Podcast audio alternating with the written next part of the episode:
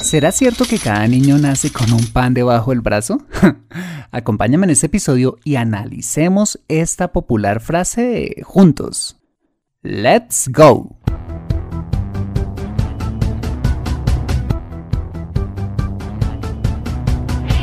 Bienvenido a Consejo Financiero, el podcast de finanzas personales donde aprenderás a manejar inteligentemente tu dinero, salir de deudas tomar buenas decisiones financieras y alcanzar una prosperidad sólida y duradera.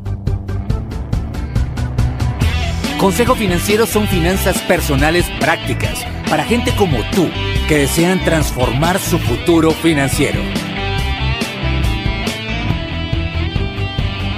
Bienvenido a bordo.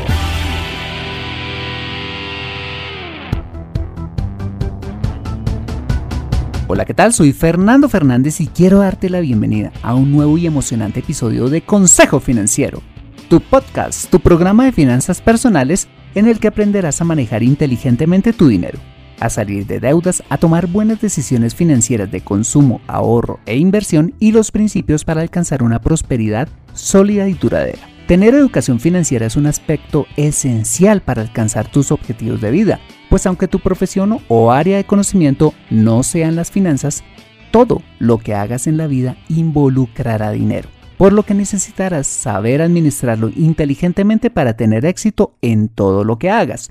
En Consejo Financiero aprenderás de manera práctica lo que necesitas para convertirte en un piloto experto de tus finanzas personales. Y como siempre te invito a visitar www.consejofinanciero.com, donde podrás encontrar este y muchos más contenidos de finanzas personales que estoy seguro van a ser de utilidad para tu vida financiera.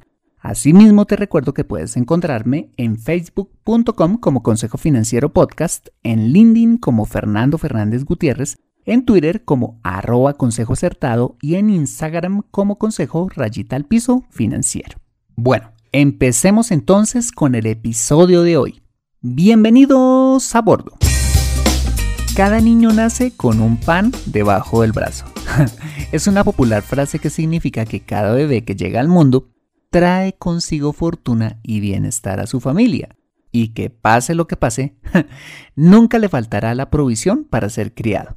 Esta es una de esas simpáticas frases que todo el mundo dice cuando hay un nuevo nacimiento en medio de las dificultades económicas de sus padres, o cuando se reflexiona en torno a la vida de aquellas personas que nacieron en hogares humildes y que lograron salir adelante.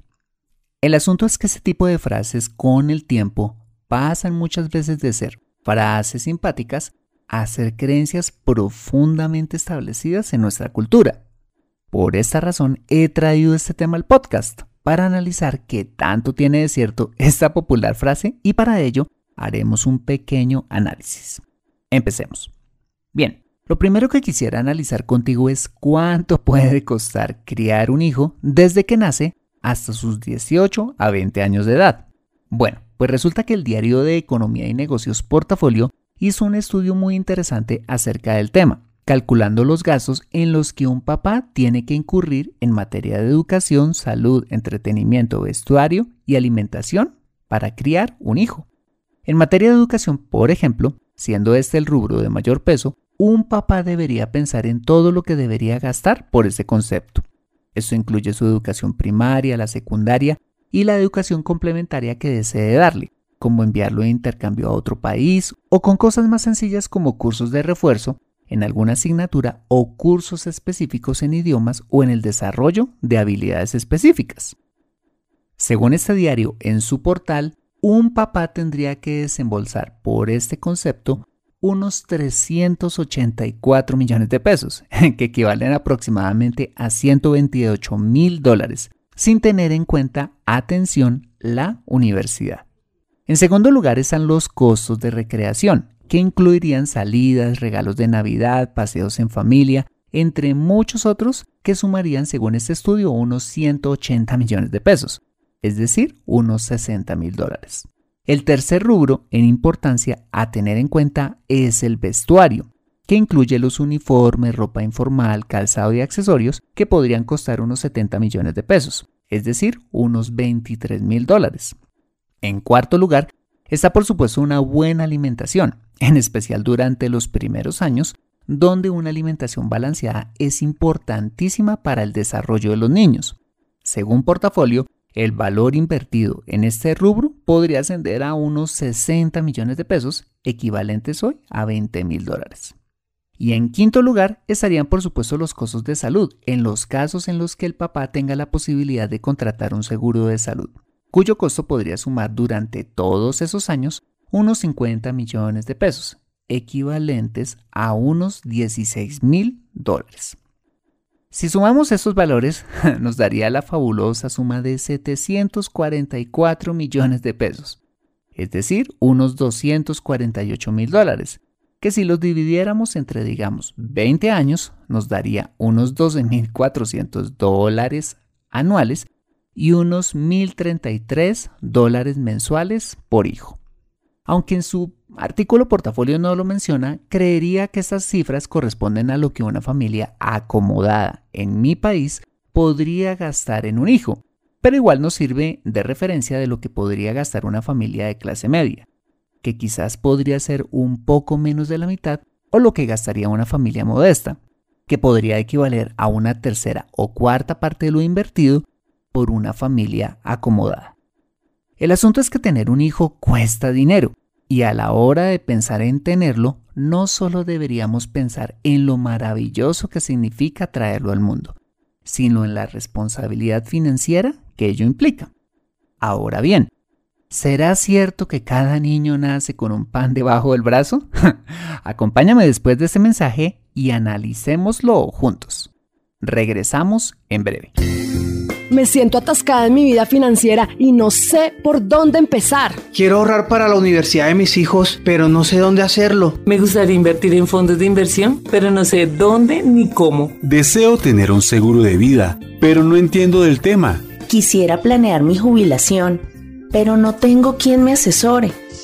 Si vives en Colombia y este es tu caso, no te preocupes, ve a www.consejofinanciero.com slash asesoría guion al medio financiera y solicita la asesoría que requieres en forma personalizada. Consejo Financiero, mejor educación financiera, mejores decisiones.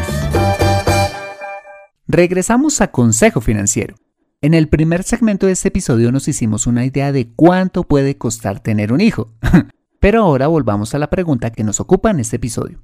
Es cierto que cada niño nace con su pan, comillas, educación, salud, alimentación, vestuario y recreación debajo del brazo?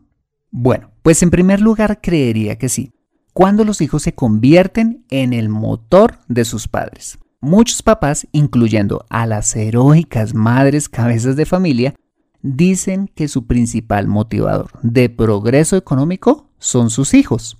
Creo que tanto tú como yo hemos visto cientos de casos donde la llegada de un hijo ha sido esa chispa que muchas personas necesitaban para salir del estancamiento. La llegada de un nuevo miembro de la familia, incluso cuando han llegado inesperadamente, casi siempre es motivo de felicidad y de unión familiar. Y es entonces cuando no solo los padres, sino los abuelos, los tíos y demás familia cercana empiezan a cobijar financieramente a ese nuevo integrante, por lo menos durante los primeros años de su vida, colaborando con los pañales, la ropita, la alimentación especial y los primeros gastos que demandan un bebé. Pero a la larga, serán esos papás motivados los que trabajarán sin descanso para poner ese pan debajo del brazo de sus hijos. No el azar ni una cuestión de suerte, sino esa increíble capacidad de trabajo y de generación de riqueza que cada ser humano posee. Si hay un motivador poderoso para salir adelante en la vida, son los hijos. Ahora bien, ¿cuándo no es cierto que cada niño nace con un pan debajo del brazo? Cuando creemos erróneamente que la suerte o Dios se encargarán de todo. Me refiero a la suerte cuando creemos que traer una vida al mundo trae, como te lo decía en un comienzo, fortuna y prosperidad a sus padres. Esta forma de pensar no solo me parece ingenua, sino además sumamente irresponsable. Quizás te parezca increíble, pero hay muchas personas que piensan así y traen hijos al mundo sin pensarlo mucho. Y cuando creemos que es Dios quien pondrá el pan debajo del brazo de nuestros hijos solo a través de su divina providencia, estaremos igualmente equivocados. Mira, como persona que cree en Dios, estoy convencido que Él nos respalda cuando ve que hacemos nuestra parte, es decir, salir a trabajar, administrar responsablemente nuestro dinero, proveer de la mejor manera a nuestros hijos. Y Él, en respuesta a nuestra diligencia, es cuando nos abrirá la puerta a mejores oportunidades, nos dará un mejor trabajo, éxito en nuestros negocios y prosperidad en todo lo que hagamos, que nos permitirá darle la mejor calidad de vida a nuestros hijos. Así es que sí, creo que cada niño nace con un pan debajo del brazo, cuando tiene atención padres responsables, quienes sin importar su condición económica, están firmemente comprometidos con dar lo mejor de sí y trabajar para sacar adelante a sus hijos, sin importar los sacrificios que deban hacer. Bien, hasta aquí hemos visto cuánto puede costar criar a un hijo y si es cierto o no que cada uno nace con su pan debajo del brazo. Claramente, traer un niño al mundo implica una serie de costos, pero son costos que valen totalmente la pena, pues los hijos son un motor y una gran bendición para quien tiene la fortuna de ser papá. Te aclaro que el propósito de este episodio no era generarte pánico acerca del costo financiero de tener un hijo, sino de que seas consciente de la gran responsabilidad de traerlos. Entonces, si en tu caso estás pensando en traerlos al mundo, la pregunta que te invitaría a hacerte antes es la siguiente. ¿Estarías dispuesto a trabajar diligentemente y hacer los sacrificios necesarios para proveerles dignamente? Recuerda no solo pensar en la alegría de tenerlos, sino en la gran responsabilidad que ello implica. Y si ya tienes hijos, felicidades. ya tienes una poderosa razón para salir adelante y cambiar su presente y futuro financiero. Te dejo con esta bonita frase que creo resume este episodio y que dice así. Cuando siento que no puedo más, miro a mis hijos y me doy cuenta de que por ellos soy capaz de luchar contra todo y contra todos. Mantente actualizado en Consejo Financiero.